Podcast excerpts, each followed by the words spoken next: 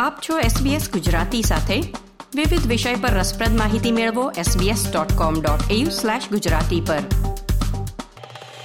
નમસ્કાર તમે સાંભળી રહ્યા છો સોમવાર તારીખ ચૌદ ઓગસ્ટના મુખ્ય સમાચાર SBS ગુજરાતી પર સુષેણ દેસાઈ પાસેથી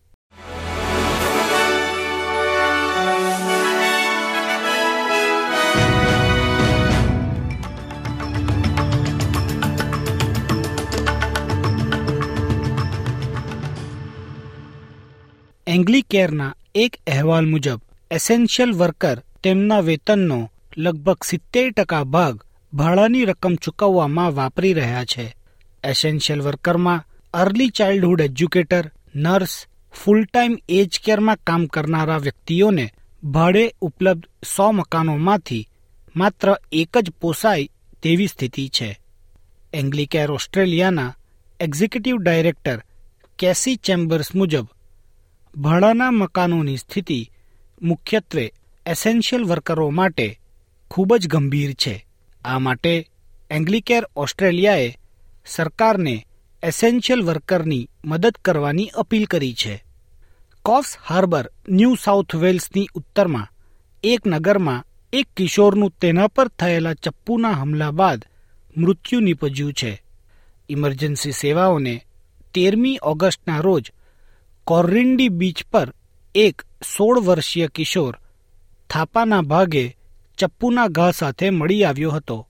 ત્યારબાદ તેને નજદીકી હોસ્પિટલમાં ખસેડાયો હતો, જ્યાં ટૂંકી સારવાર બાદ તેનું મૃત્યુ નિપજ્યું હતું.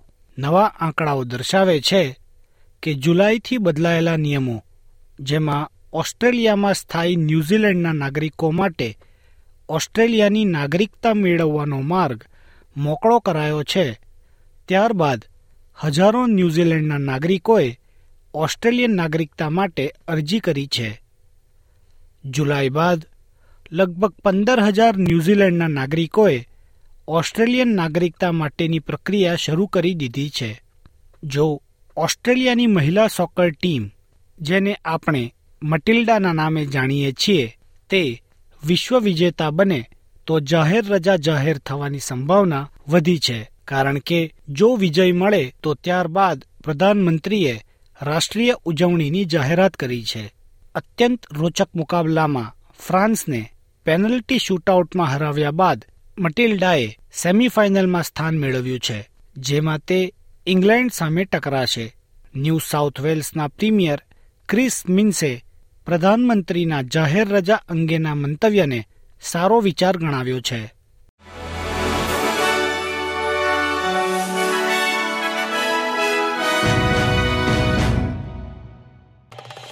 લાઇક શેર કોમેન્ટ કરો. એસબીએસ ગુજરાતીને ફેસબુક પર ફોલો કરો.